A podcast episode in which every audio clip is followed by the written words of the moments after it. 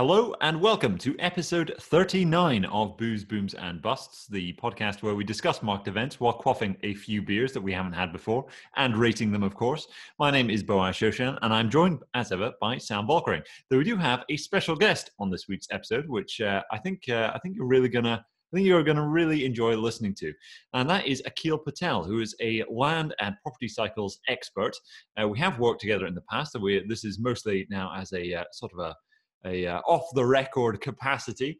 Uh, Akil has been doing some very interesting things recently in uh, in his own ventures when it comes to his research of property cycles and predicting the future based on those cycles. Now, Akil, thank you very much for joining us. What have you been looking at this week, and what are you drinking for? Uh, well, what is your first beer for this podcast? Okay, I'll start with the beer. So the first beer uh, is a unfiltered lager Helles style beer. Mm. Um, the brewer is uh, Lost and Grounded. I don't oh, know yeah. if them, I haven't.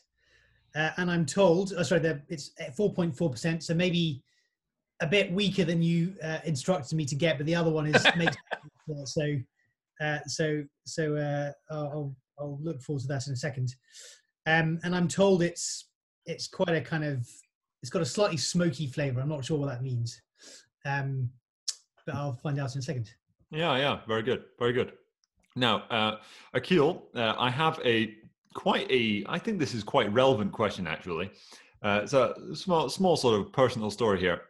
One of my favourite pubs in Aberdeen uh, has shut down just over the last few days. I mean, the, it's it's such a sad story in that lockdown should be ending at some point soon. They've made it this far, and it just didn't. It just didn't make it. It was a it's a pub called the Illicit Still. It's one of the only pubs in Aberdeen that has some decent pool tables um, and a very large, you know, very large underground area. It's a you know very traditional pub, and they've they've shut down, and it is just seems like a really sad story for me. And um, well, for and, and I believe for many of the many of the Aberdeen local residents. However, I was thinking about this. We've discussed the fate of the pub industry uh, many times on this podcast, as it is quite topical. But I was wondering, uh, when is a good time to buy a pub? Like there are, must be, you know, there have been so many of these pubs that have been completely ravaged by the lockdowns. The government really is not cutting them any slack, not very much slack to, anyway. And uh, it is just a tragic story. But of course, you know, with every crisis is some some level of opportunity, or most most crises at least. Mm-hmm. And uh, you know, with pubs shutting down, I was thinking if you were an aspiring publican, would now not be the best time to buy a pub? Now, with your own knowledge of land cycles and the location of pubs when they're inside towns and cities, do you think, I mean, it would now be a good time for somebody, somebody to buy a pub in general or to start a pub or open one?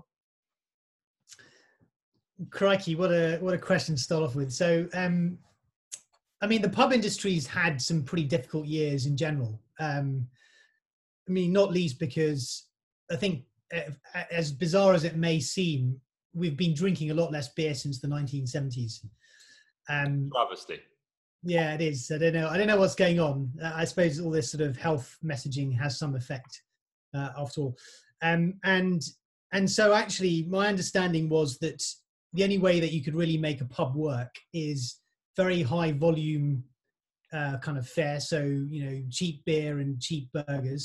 Uh, so the Wetherspoons approach in, in many cases, or premium gastropub type, um, or you know, a quasi restaurant with expensive beer and quite fancy food and so on.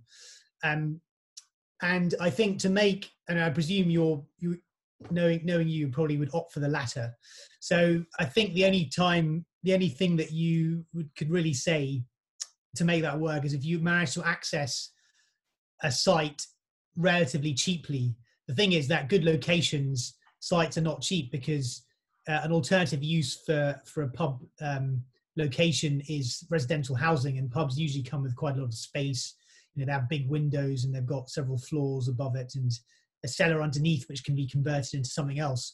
And so you're competing with that. But if you were yeah. able to find a place which is relatively cheap and in an area where all the other pubs have closed because of the crisis, uh, then that would be the that would be the uh, place to do it. And yes, if you can find that, then now is a good time to be investing in any property based asset because we're at the midpoint of the cycle and we've got a few strong years to come. Right. Well, it's a very good, uh, a very good a- answer. You, I put you on the spot there, Akil, and uh, you've uh, you've delivered in spades there. Sam, what do you what do you make of it? Do you think you should be? Uh, do you think are you tempted? You know, do you not feel the desire to own a pub to get your booze for free? Yeah. So you know what? It's it's a it's it's a two two sort of stories to this. There's the leasehold story and there's the freehold story. And if you're if you've got the cash to buy the freeholds, uh, and and do a bit of a land grab from a lot of pubs that are inevitably going to close down. A lot of independents will probably close down from this. Then you'd be stupid not to be just hunting the market for properties. Uh, the big, the really big, successful pub uh, operators across the world uh, have a shit ton of freeholds. Um, yeah. That's where they make their money, and they don't. It's it's they're not like the best the best pub companies in the world aren't really so much pub companies as they are REITs. Um, and and I think that's that's what the what, how you'd have to consider it. If you were thinking about starting a pub in terms of the leasehold, then it's it's it's going to be a zero sum game, I think, because they get like Akil said, they're basically one or two things.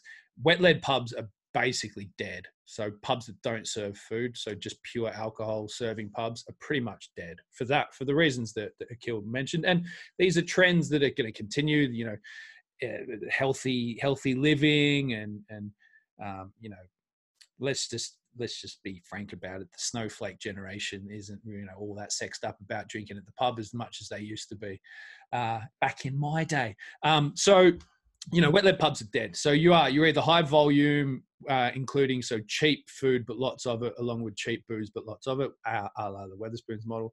Or as Akil said, you're a gastro pub, and so you're cutting at the higher end of the spectrum, and so you can operate on, on better margins um, with what you're dishing up. Um, and I, you know, you the the big pub chains, the big listed pub companies, the likes of Marston's, the likes of um, uh, Mitchells and Butlers, um, you, know that as soon as that they can actually start operating again, get a bit of cash flow through the door. They've extended a lot of banking covenants already, but you'd think that they'd probably go to market and raise some capital to acquire a lot of struggling chains and, and, and leaseholds and freeholds uh, out there. So there's going to be some competition in that market, I think, for those spaces, which could keep you know some of the values higher than maybe they should. Um, but if you if you've got the cash, you've got the resources, you've got the backing, I think as a land play, um, whether it be to actually operate a business out of it or you know, nothing wrong with buying some of these pubs and then flipping them into residential either. So um, yeah, I, I, if I had the cash, I'd be looking to buy some. There's some freeholds that is, not not the businesses. Yeah, no, this is. I mean, you're right, exactly right, Sam. It's a land play, in, in, in the way that um, you know, owning shares in Starbucks or McDonald's is actually also a land play. They don't, you know, they don't That's really. Right. You know, the burgers are made by people, franchisees who are, in many cases, renting off them or have borrowed money to acquire sites and then paying them mortgage interest. So, um, yeah, it's a real estate cycle in action in many ways. Yeah, we should uh, we could we should uh, expand on that. I think because uh, Akil, you have a fascinating sort of unifying theory for asset prices and how it all ties back to land and real estate. Ultimately, uh, if you could uh, sort of, I know this is this is you know uh, rather barbaric, but if you could sum it up or try to sum it up in a, in a small capsule for our listeners who may not be totally familiar with it, uh, could you do so and um, yeah, and then and then we'll sort of loop it back into pubs and things like that. Yeah, sure. So I mean, the economy in in Western countries uh, is driven by an 18 year land cycle. So it's not. I mean, it, you know, people talk about it as a property cycle, as a as a land cycle, but it's really the economic cycle. And so major periods of boom and bust uh, tie in with what's happening in the land market. So typically, you have uh, a period of about 14 years of of expansion where where prices are going up, uh, land prices that is are going up, uh, and the economy is expanding, and um, growth is is you know can be slow, can be uh, fast, but is generally go is generally expanding, uh, and then that precipitates a major collapse in land prices because things go over the top as they always do because you know people love to speculate and earn money for nothing, um, and that collapses in a heap um, and brings down the banking system uh, because a lot of the speculation and the expansion was based upon bank credit. Uh, and that period of collapse takes a number of years to play out, typically around four years. Uh, so for an overall 18 year cycle, so 14 years of expansion, four years of collapse. Um, and then the expansion itself is interrupted by a mid cycle recession, um, roughly in the middle, not always exactly. So you tend to get about two seven year halves uh, of the 14 year period. Right. Now, when did this latest 18 year cycle begin by your analysis? Uh, 2011, 2012. The US tends to be slightly ahead of other countries, um, but you could certainly say by 2012 we were in the current cycle. Just out so, of curiosity on that, what what makes you said the US is is ahead of it? What why why is that? Uh, I mean, it's a good question. Um, probably, you know, it's still I think technically still the world's largest economy, but it's certainly up to now, since at least the late 19th century, it's been the world's largest economy. Um, and a lot of the kind of flows. So basically, what happens is the, the, the kind of central part of a city, of a country, and I guess of the global economy recovers first. And so, for example, if you take London, the centre of London recovered first before the outer edges of London, and London in generally uh, recovered out of the global financial crisis before other cities in the UK. So if you take that on a global scale, the, it starts in the US. Uh, you know, they got their act together a bit quicker than Europe, uh, and then um, and then uh, it started to spread out. And so typically, I think a lot of investors take their signals from what's going on in the US, and you know, the US economy being the biggest, it's importing a lot of things which you know bolsters economic activity elsewhere. So with the uh, this cycle beginning in 2011 2012, so the mid-cycle slowdown uh, that separates the two seven-year halves that began in 2018 2019 is that correct? Yeah, I think things were starting to slow down in 2019. So the the yield curve inverted, I think, sometime in 2019 you know, PMI data was uh, suggesting that the slowdown was on the cards um, into the beginning of 2020. Um, and then, of course, we had a rather minor global event to exacerbate uh, the, the recession. But, you know, you know, people are talking about 2021 being extremely strong in terms of the rebound. Uh, and one of the reasons why things can rebound very quickly is that um, th- this recession hasn't involved uh, a major collapse in land values, and it has uh, enabled the banking system to to continue doing what it does.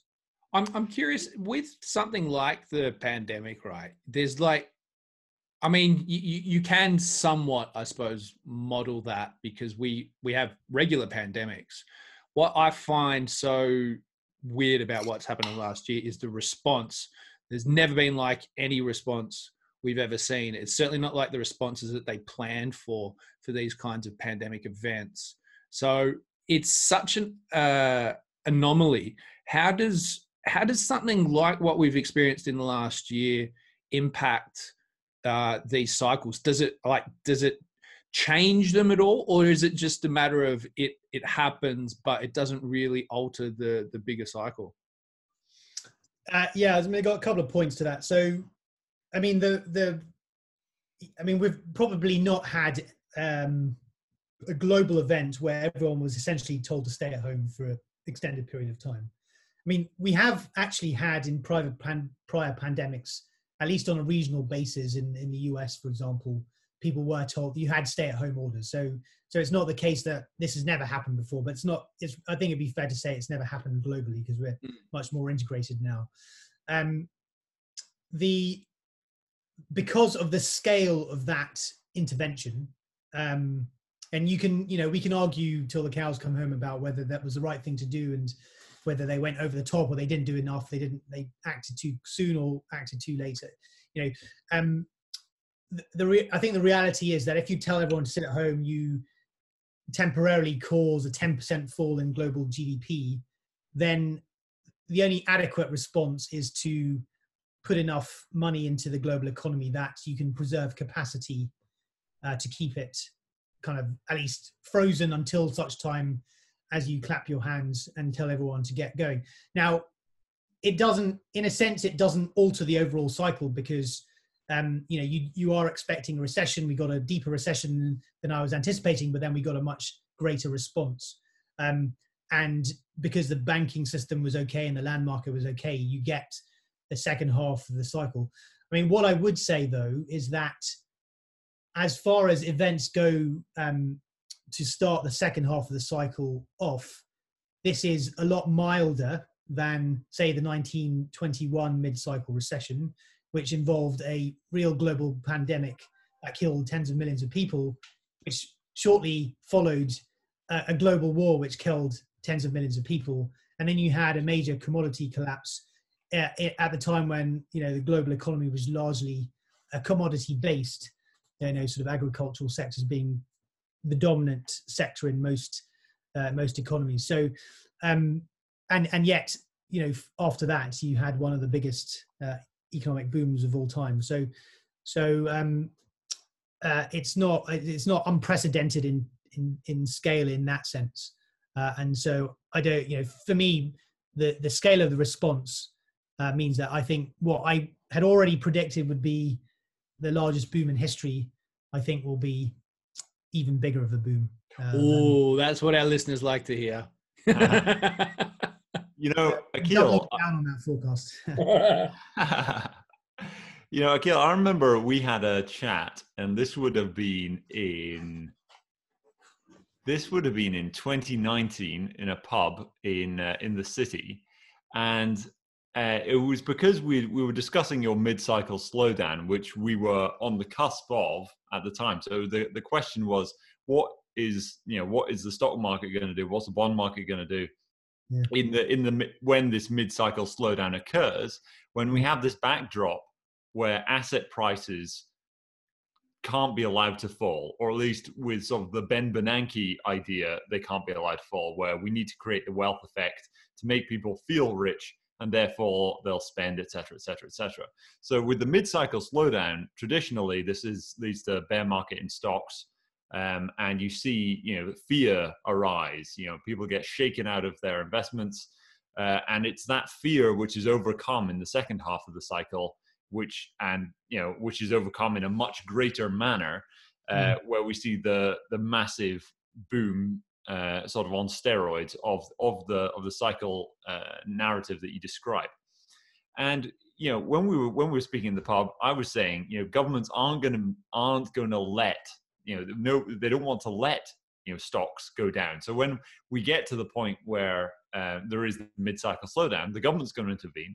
They're going to print lots and lots of money and jam it into the financial system, and then as a result, you know, if they manage to stave off a, uh, a, a, stock market, uh, bear, well, a bear market in stocks, by the time that there is an economic recovery, well, then, uh, you know, when good economic data starts filtering in, then, uh, you know, the boom just could be even. So imagine that, you know, the, the government manages to keep the, the stock market alive, and then good economic data starts coming in on top. So it just becomes this, uh, this boom on steroids, you know, boom squared, as it were and that was in 2019 and now sort of looking reflecting back on that conversation because you said it was it was possible at the time that that could occur it does seem like that has occurred to a, a certain degree when it comes to the amount of intervention that there has been in financial markets at least during the pandemic.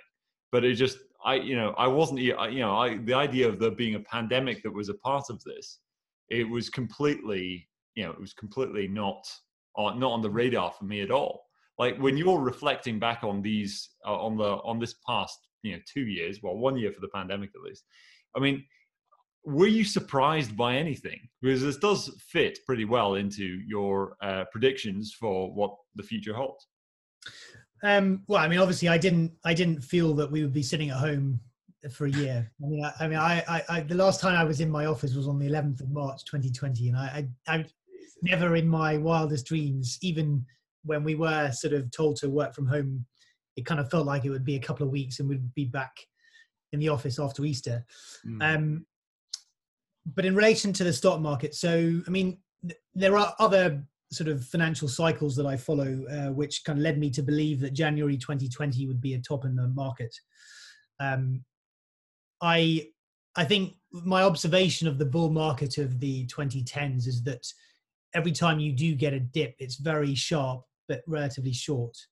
Um, and I think markets very quickly sort of got scared about, you know, how far the um, the pandemic would go and how, you know, how significant the response would be. But firstly, in terms of telling companies to stop working, uh, and then in terms of um, enacting measures. And I think that's been reflected in in the price action of of companies. Um, so I, I don't I was you know maybe I you know I never thought I'd be talking about spot oil prices at whatever they were in April, of negative forty dollars a barrel. But it kind of, in a sense, it makes it's quite logical because you you know you need to offload you need to offload oil. No one's there are no takers because all the reserves are full and all the demand has dried up because you because mean no you mean all the guys on Wall Street bets that were buying um, buying the oil futures, and then they realized uh, oil contracts, and they realized they couldn't take actual delivery of forty barrels of oil at their mum and dad's house. And all the super tankers are full floating around, and you know, there are all the, vats in that governments have, and all the reserves are full. Stuff, a so floating floating sense. market off the Singapore off Singapore coastline, where you could literally just walk across oil tankers for about a, a mile. Exactly, exactly. So you have to pay someone to offload the oil that's turning up at your on your doorstep.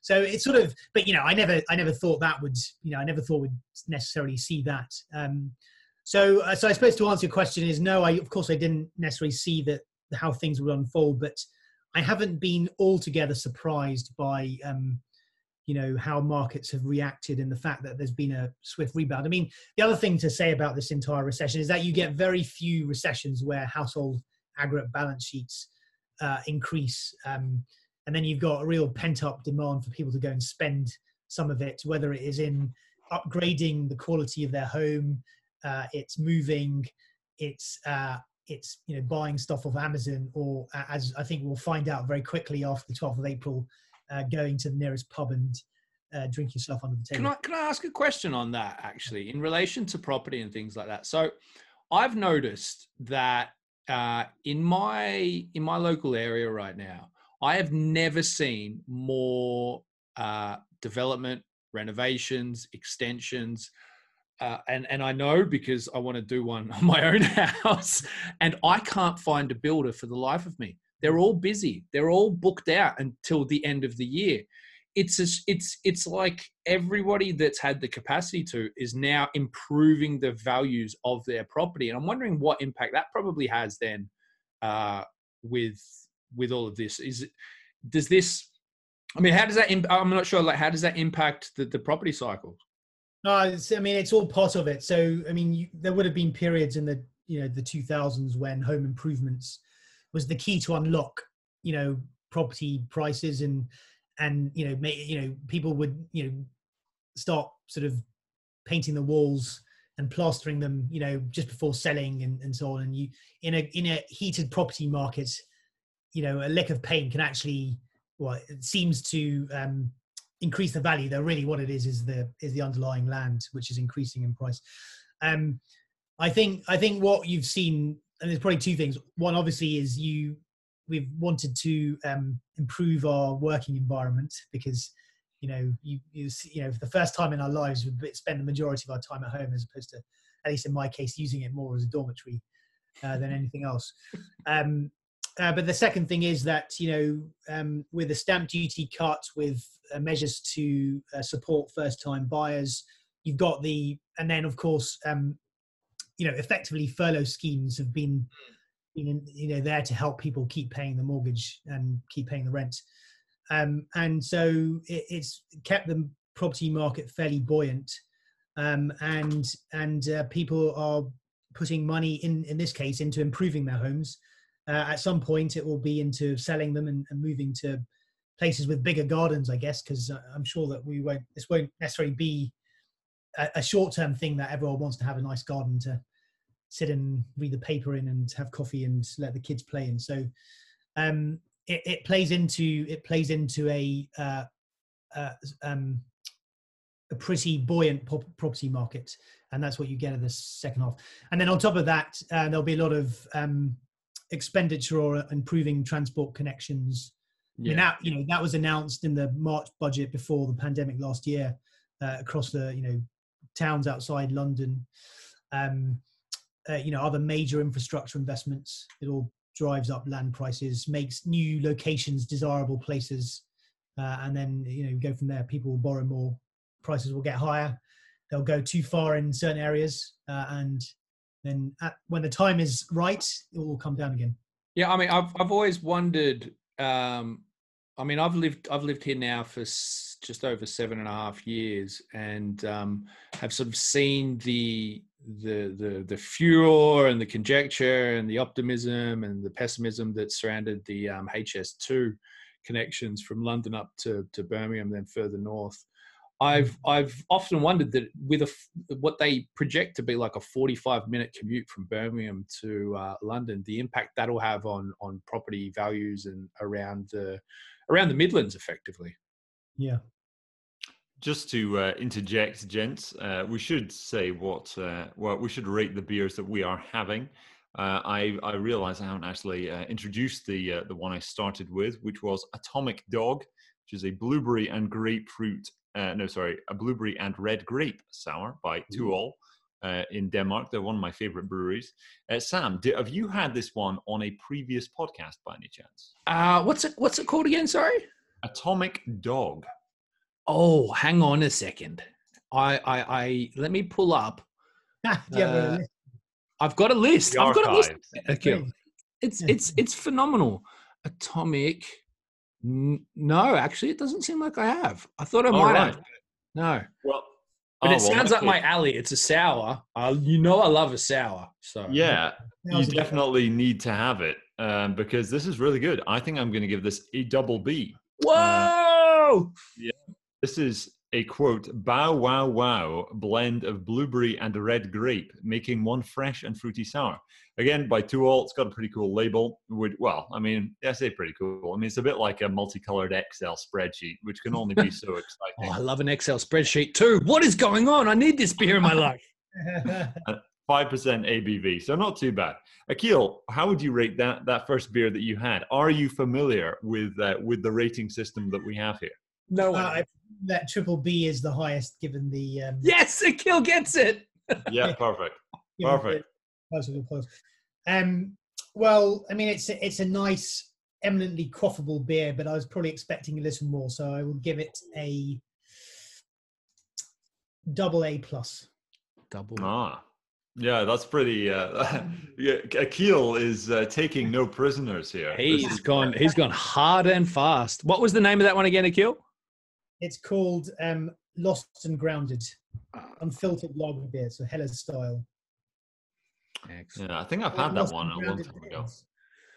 Uh, now, on the subject of beer, I have to make a confession, which I made off off uh, off air before, and I apologise to our listeners, but my order of my next round of beverages has not arrived on time. Hence, I am stuck drinking the exceptionally nice beer, Quantitative Ease, that we um, commissioned. Ah, So, uh, unfortunately, for, for this episode, I am going to be drinking two 7.4% double IPA quantitative ease. Uh, and I will reinforce the point that it's a fucking good beer. Let's let's not beat around the bush here. And while it, it was a limited run, I think Boaz, you probably have the the right to e- explain what is coming next. We, we talked about it last week, but uh, we're a little bit closer towards the release of our next commission. Uh, yeah, that's quite right. Uh, very exciting stuff. We have indeed on our Twitter account. You can see the label, the upcoming label for uh, Blockhead, which will, is a deep amber ale, uh, 6.25% uh, to represent the 6.25 Bitcoin mining reward after the halvening last year. And, uh, and of course, it's an amber ale, as uh, Bitcoin is always viewed uh, with an orange logo for whatever reason. There are, I think, there are probably various different creation myths as to why it is that amber color, but you'll often find a lot of Bitcoiners referring to Bitcoin being an orange revolution or taking the orange pill uh, rather than the red or blue pill, and of course referencing the uh, the, the orange revolution of uh, well, I mean, how long ago were the orange revolutions now? It feels like a very long time ago. Yeah, so like when you know the thing I like about uh, the upcoming Blockheads release is that the orange color of the label itself is perfectly suited to uh, to like you say the, the Bitcoin orange or the orange pill as everybody likes to talk about online on uh, on crypto Twitter.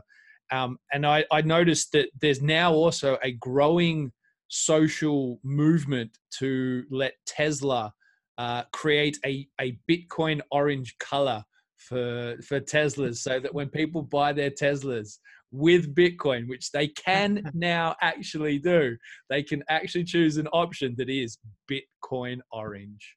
That is quite fitting, though. Uh, I, am surprised that they haven't started with uh, the Doge, the Dogecoin, um, the Dogecoin paint job, which has already been exhibited on a NASCAR. That's uh, right. Car. Yeah. Yeah, I mean, I'm surprised they aren't already offering the Dogecoin, uh, the Dogecoin paint job. It would look very. I mean, the Dogecoin paint job on that NASCAR. What was that? It was pretty good. It looked pretty cool. I mean, you had the moon in the background and the Doge yeah. at the front it, it looked pretty sharp. The, the, the but, thing about it is, though, right? I reckon, though, it's a bit like so. I remember with the 2017 Bitcoin um, cycle that um, you you knew somebody that had that had gone pretty much balls deep and YOLO'd in on onto crypto because they had personalized number plates. So it was like they had on their on their car it doesn't matter what kind of car it was. If it was a Lambo, then you absolutely knew that they had a shit ton of crypto. But you're pretty much advertising to criminals, burglars, whoever, um, that you are a, a, a, a, significant crypto holder. And I feel that if all of a sudden you saw a Tesla rocking around your um, community that was Bitcoin orange, you'd have a fairly good idea that if criminals wanted to go and burgle somewhere, you'd probably just follow that Tesla home.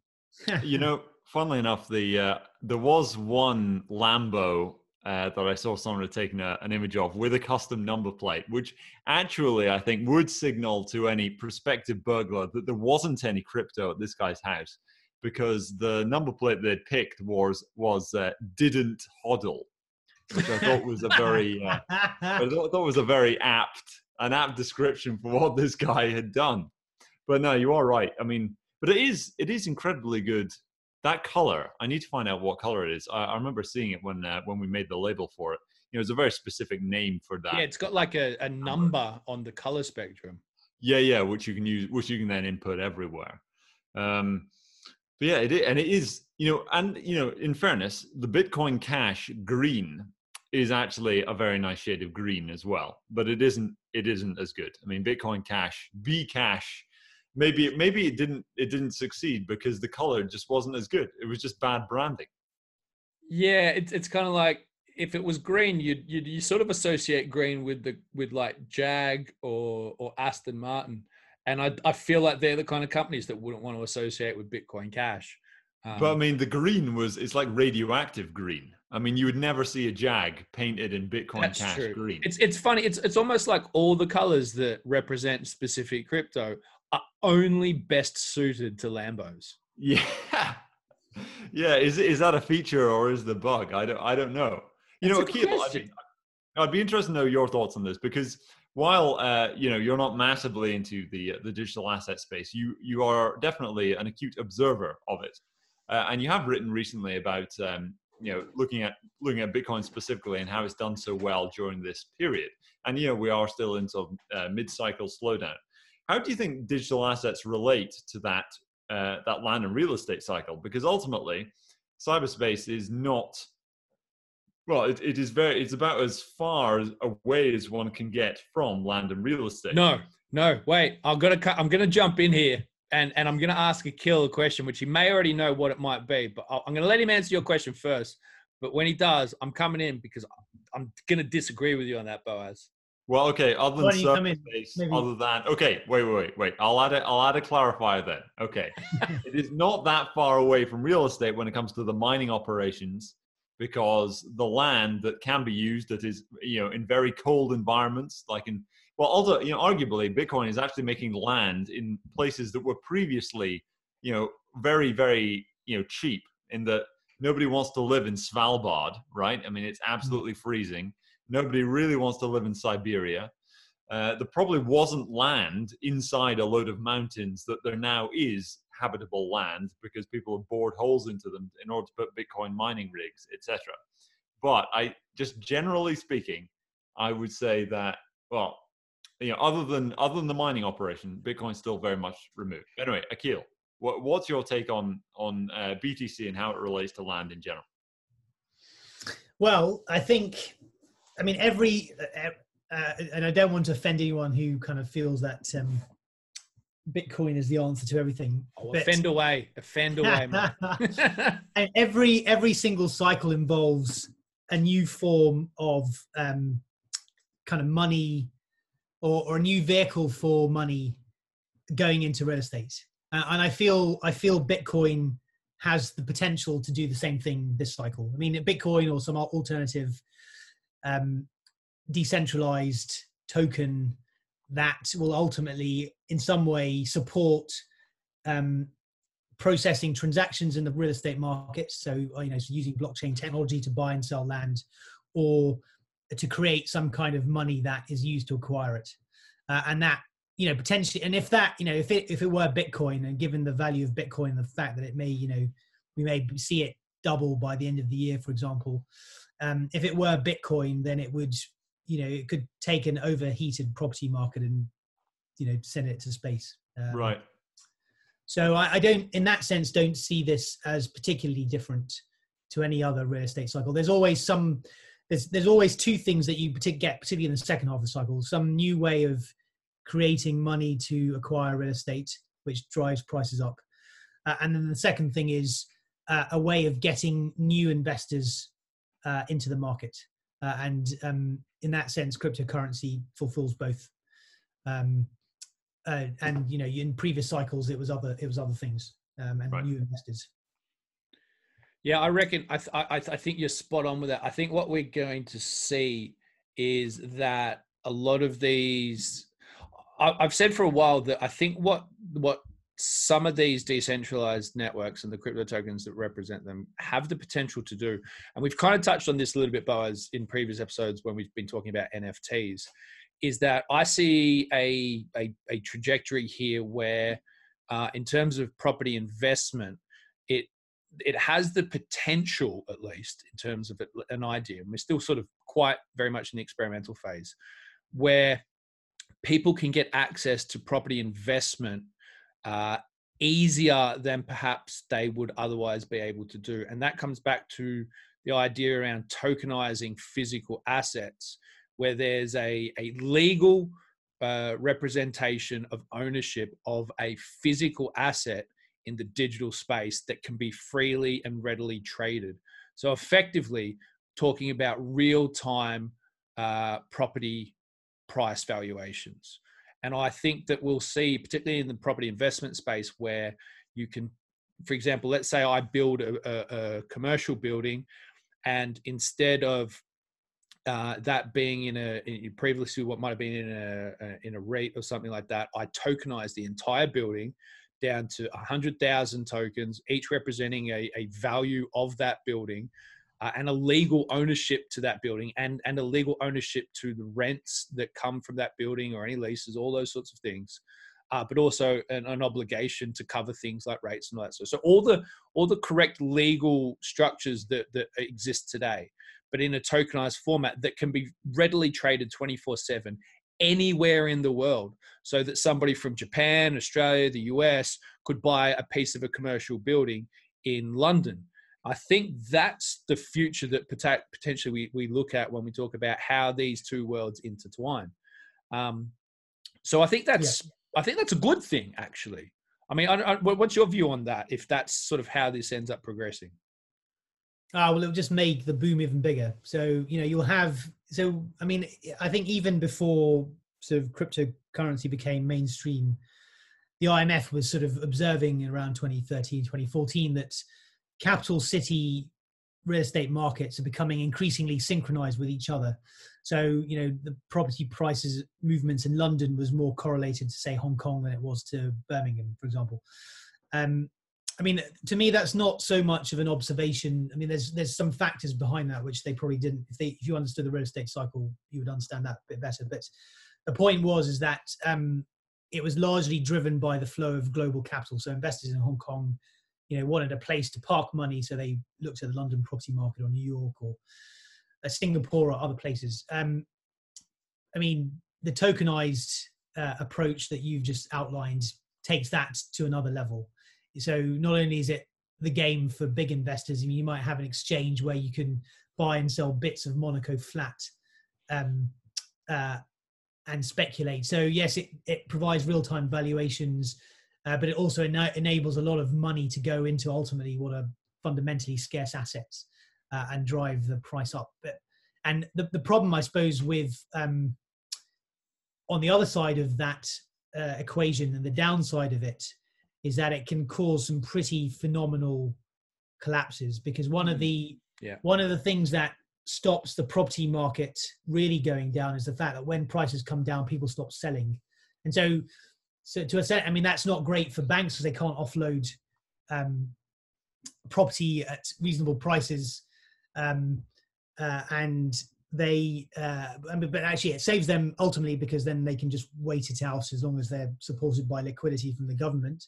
Um, but if they're forced to sell and and the property market is frozen then they have to sell at very low prices which is obviously very bad for balance sheets if people are offloading these things in real time and bits of flat and so on i mean I, potentially that could lead to an outright collapse uh, in prices in certain areas but i'm not really sure how that might play out uh, and I mean, this will be the test case, I suppose. Yeah, uh, I think it is very much experimental. The thing that actually you just mentioned, which sort of got me thinking, was I wonder if there's a, you know, a, a, a, a very near future where the banks are even shut out of things like development projects because developers, rather than go to the banks for funding to build a development, go to effectively do what what you would determine as a as a an initial token offering or something like that to raise the capital from token holders before the actual construction uh, commences to get yeah. enough of the capital to actually then do it. I've even seen something a bit like that actually. Um, so it's starting. Um, but every real estate cycle involves some kind of shadow banking. So yeah. projects funded by other investors that are not part of the formal banking system.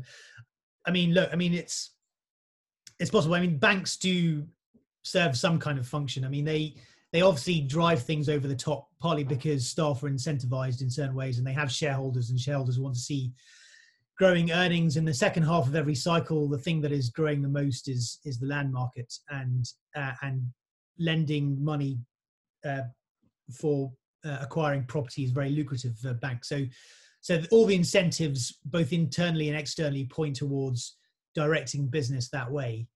Um, but having said that, banks, you know, they do have professional staff and they do know how to appraise projects and so on. If you took all of that outside the banking system, you don't necessarily guarantee uh, you get the same level of due diligence, particularly as the second half progresses. You get you get to increasingly speculative um, kind of investments where really there is no effective demand for whatever is being built um, but there's not the same level of care about kind of appraising uh, that risk. Uh, and so and so this you know this takes potentially takes uh, takes that story to another level. Yeah, you know, funnily enough, that conversation that I uh, that I referenced uh, earlier in this, which uh, no, that we had in that pub in 2019, Akil. Yeah, it's just across we, from my office. Yeah. Yeah, we had just you know we uh, we'd actually mentioned the the idea of tokenization of property. Uh, if somebody just took uh, you know legal title of property and then effect tokenized it so that you could effectively buy you know a, a sliver of every house on your street. Right? Imagine if you could do that and hold that almost as a portfolio. That was actually something I think we spoke about in that same conversation, and it does seem like you know people are things are pointing that way. I think the level of mania that could be achieved in that you know mm. it, when you look at how people uh, examine uh, houses nearby you know how much are they going for Uh, Australians, of course, are notorious it's a national pastime talking about Yeah. how much your house is worth back in Australia. Exactly. I mean, just imagine the kind of like um, the kind of mania that could be achieved if you could buy a bit of your, you know, the house that your neighbor has that you're really jealous of, you know, that kind of thing. That could lead to such incredible excesses in Mm. a in a in a in a booming housing market. It- it's a way that I, you know, it seems inevitable that it will happen to some degree. But in a Yeah. way, I'm I'm kind of afraid of it. But I am very aware that we we are getting on for time here, and we do have a bit more ground to cover. Um, second beers that we're on also, and also the bullish and bearish segment, which uh, Mm. I hope everybody has prepared a topic for. uh, the second one I'm on is Sam, one that I think you had and you really liked recently, which was Juicy IPA, which is a New England India Pale Ale. Um, I think that was maybe two episodes ago, or maybe three. Um, and this is beer juiced by Ravens. Oh yeah, made in Melbourne. Yeah, exactly. Where uh, you know, I'm sure that sure people in Melbourne are crazy about you know how much each other's properties go for are. um, in Victoria. Uh, I'm I'm not massively. It's not bad, but I'm I'm not massively into it. Uh, I'll give it. I think a B minus. I think I'll be. Uh, I'll, I'll be. Yeah, I'll be I'm- I'm, and give it a B surprised by that. I've got, I- as I said, I've got the list here, and I so I know what I gave that uh, a rating for, and it wasn't as high as a B minus. Damn, damn. no I- I- to be the I gave that, of an, I gave that an, I gave that an A. yeah, well, maybe I'm maybe I'm just being. I'm so. I'm. Is this I- the? Hang on, this might be the very first time where I think you've rated a beer higher than I have. yeah, quite possibly. Actually, maybe it's because I just like the Atomic Dog so much. I'm just being generous. You're Or in a, you're in a giving giving- mood tonight. I was, uh, yeah, giving the Australians so much stick for their uh, their property mania that uh, I thought I'd, you know, hey, you guys at least make some decent beer. Akil, what about what's your second beer? Come on.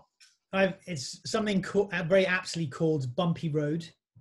Um, it's a double IPA, eight percent Oof. by Beak Brewery, and it's it said it's quite soft, um, quite citrusy, and it is, and it's actually rather nice. Um, it's not. It was not very cheap. I might. It's about eight pounds a can. So Yeah, the, the, the, the ones that are that, like- they're never they're never cheap. They're like as soon as they go to like eight nine percent, it's like six seven eight quid a can. It's like oh shit.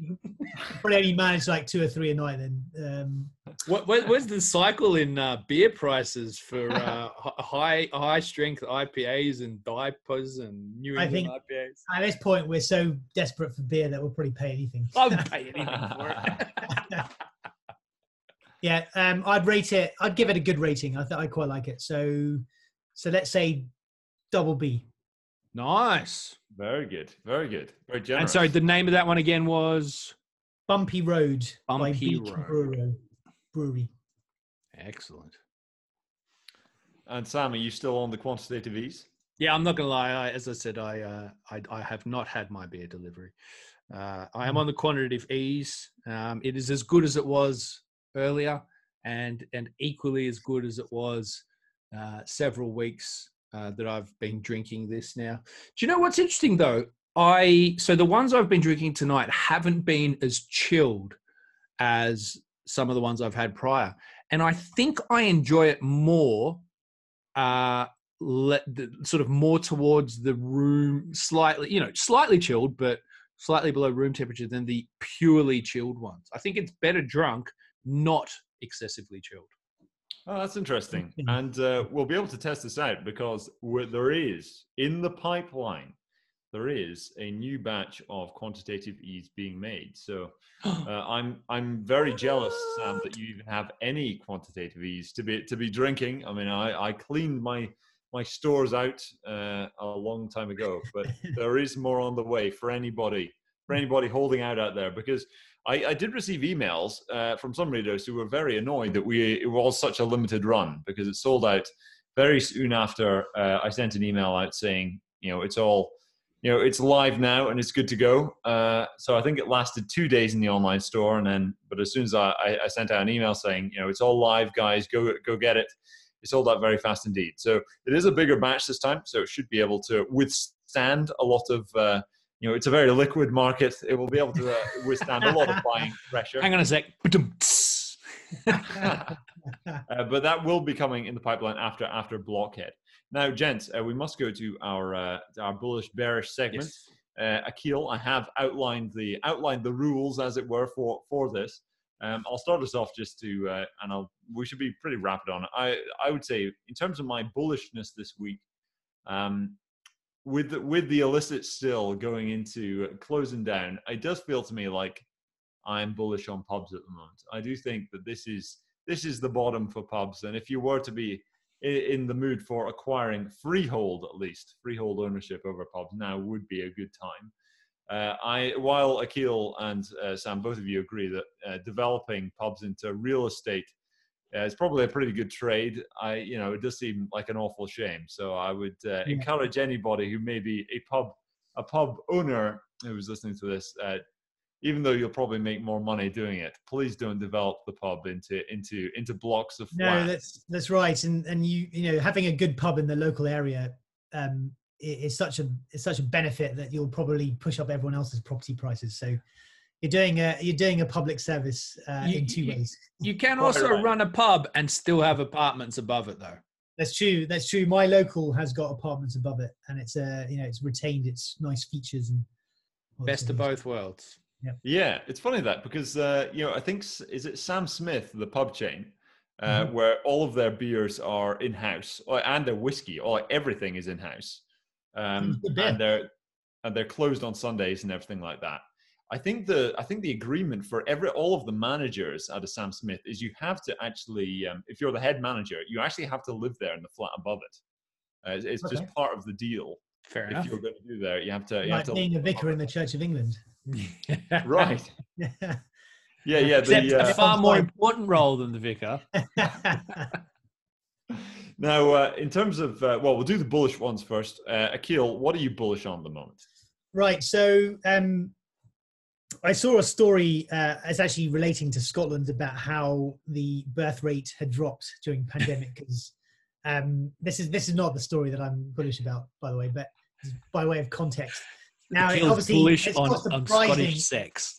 it's not surpri- yeah, it's not surprising that a global pandemic might have uh, dampened the mood, shall we say, even though there was sort of certain expectations of what people have been doing in their spare time uh, during lockdown. Well, it just so happens that Germany, which has had sort of fairly terrible demographics um, over the last couple of decades, uh, is actually well, we know what the Germans have been doing uh, over the last year, uh, and they the birth rate has in fact gone up Wow.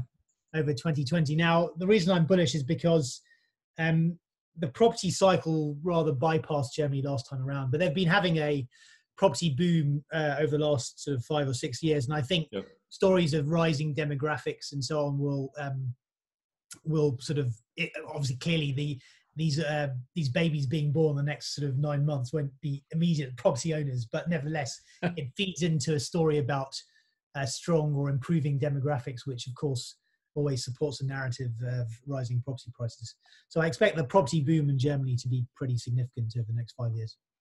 That's that. That is really interesting because you always asso- associate, uh, you know, Central Europe with poor demographics these days. I, I hadn't heard about that at all. It is, yeah. I, I really feel Scotland's let, letting the side down there with uh, with the birth rate. I mean, I was, I did speculate at the outset of this a year ago that you know, what if we see a baby boom? But uh, you know, we'll, just see a, we'll uh, see a post-pandemic baby boom, I think. Ah, yeah, yeah. I mean, that would once make the, once the, the the danger has been averted and people want to focus on what's important in life, um, well, this might be one of those things. Well, I certainly, I certainly hope so. Certainly in Scotland, at any rate. Sam, what are you? Uh, what would you be bullish on? Yeah, I was well. So I was just going to quickly add to that that I've done my part, and I've I'm I'm adding one to the uh, population Oh, during lockdown. So there is one on the way due July. So we did our bit during lockdown to make sure we kept busy. Um. I'm I'm I'm bullish at the moment on the British cannabis market, the the um, medicinal cannabis market. I think that the UK right now is in a position very much where Australia was. I'd say sort of circa 2018, maybe 2017, 2018, I think it was, where I think what we're going to see in the next 12 to 18 months is a real explosion of uh, medicinal cannabis companies hit the UK market, hit the London Stock Exchange, and uh, some really strong, great companies are going to come out of it. There's also going to be a bit of shit, don't get me wrong. Um, but I think that the UK is so Australia lagged Canada and the US, and the UK is lagging Australia. But I see a very similar uh, opportunity emerging in the in the medicinal cannabis space in the UK, and I, I think that's an area that's going to be really hot uh, on the London Stock Exchange in the next 12 to 18 months. Hmm. That is an interesting uh, an interesting theme that would uh, that we could arrive, especially if you if you got a reopening right, and you've got this sort of libertine um, atmosphere where people are just like, I just want to do everything that I wasn't allowed to do over the past 12 months. And I want to do it two times more than I I would have done anyway. It, the idea of the legalization of cannabis does seem like something that um, the government might do just to, you know, because you'd probably you'd win a lot of votes, certainly from the millennial uh, demographic, uh, yeah, from doing that. I think what this what, what's happening in the US now is that a lot more states are starting to open the recreational legalization. I don't think the UK is quite ready for that, but we'll definitely see an explosion of the medicinal side of things, which tends to lead the recreational side of things. And the the, the beauty of a recreational legal market, which probably I think will come within the, de- the decade, is that it shuts down the black market almost instantly. Uh, depending on on the licensing regime and the ability to create quality. Um, but I think in the next sort of by, by 2030, I think there's a lot to be excited about in this space. Yeah, I remember there were some interesting stories uh, from the, I think it was from the US legalization efforts where uh, cannabis dealers, obviously on the black market, were actually voting against the legalization because it was going to put them out of business. It's yep. this weird sort of dichotomy you enter. But we're getting on for time. Uh, going on to the bearish segment.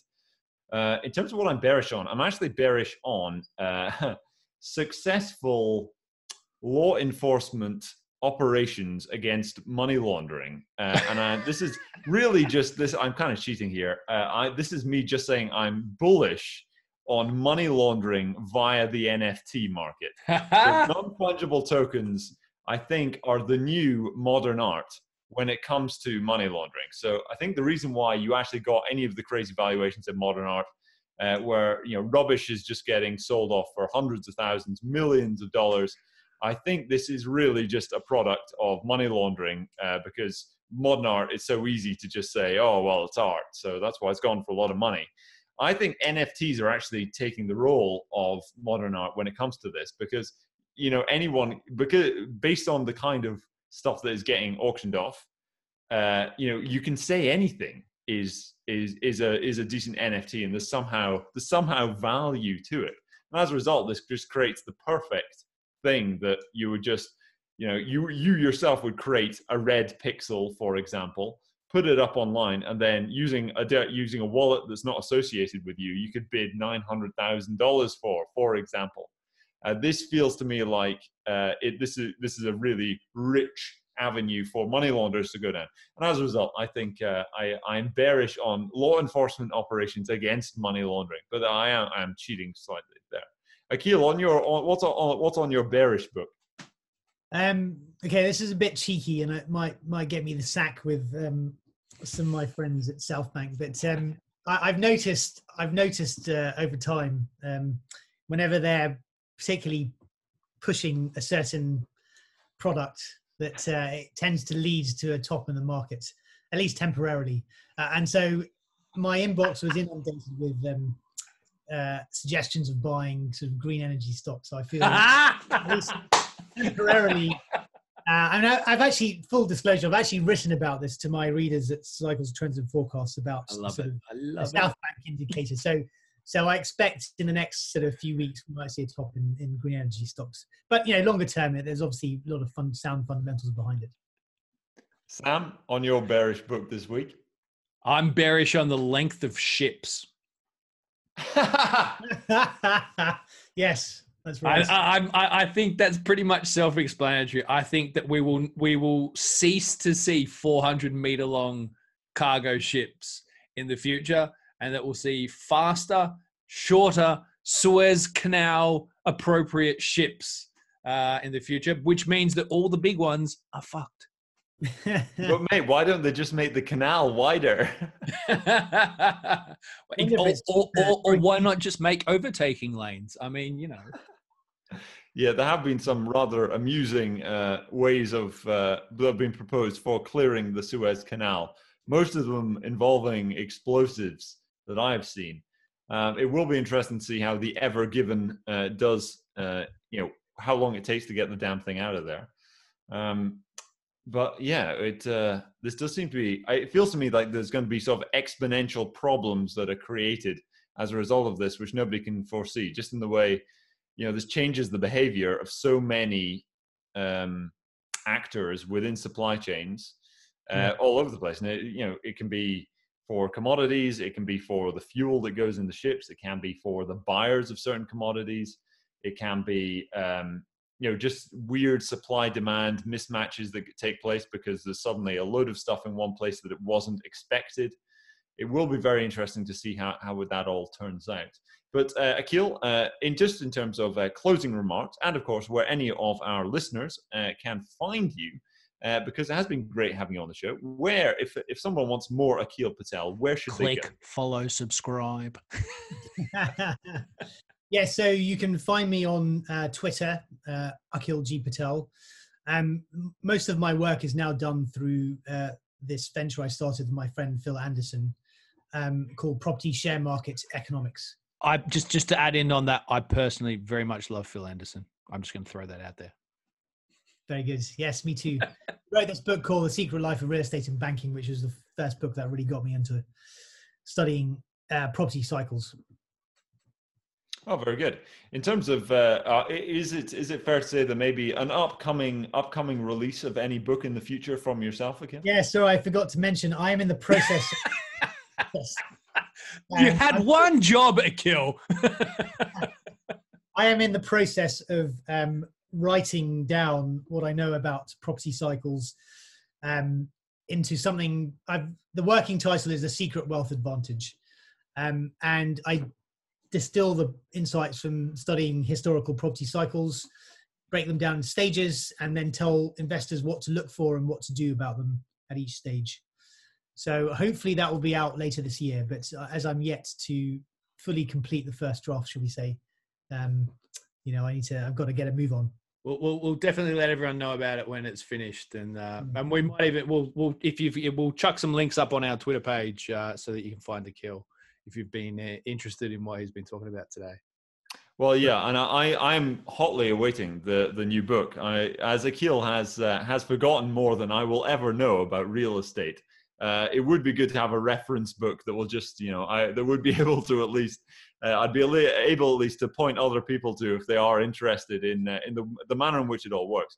But I must say, Akil, uh, your uh, your your theory of land cycles, the the 14 plus four, well, 14, 14 plus four cycle with the 14 years split into seven plus seven. You know, I was uh, rather skeptical about it when I first came to Southbank. It did seem like too yeah, it was just too too simple. Uh, but as time's gone on, I have become progressively more convinced uh, that that you're right about it all. And I would encourage anybody who is uh, who is listening to this to uh, to at least follow Akil on Twitter and have a look at some of the uh, more uh, more formal, should I say, descriptions of how the cycle works, because it is is fascinating stuff, and it and it is proving to be true to a to a very large degree. So definitely give Akil a look and uh, and take a look at some of his work because it is very very stimulating. But that does sum up the end of episode 39 of Booze, Booms, and Busts. Uh, we shall be back again next week. In the meantime, hope you're having a very good weekend. Hope you're enjoying some decent beer in the meantime. Uh, but as I say, we shall be back next week with episode 40. We'll see you then.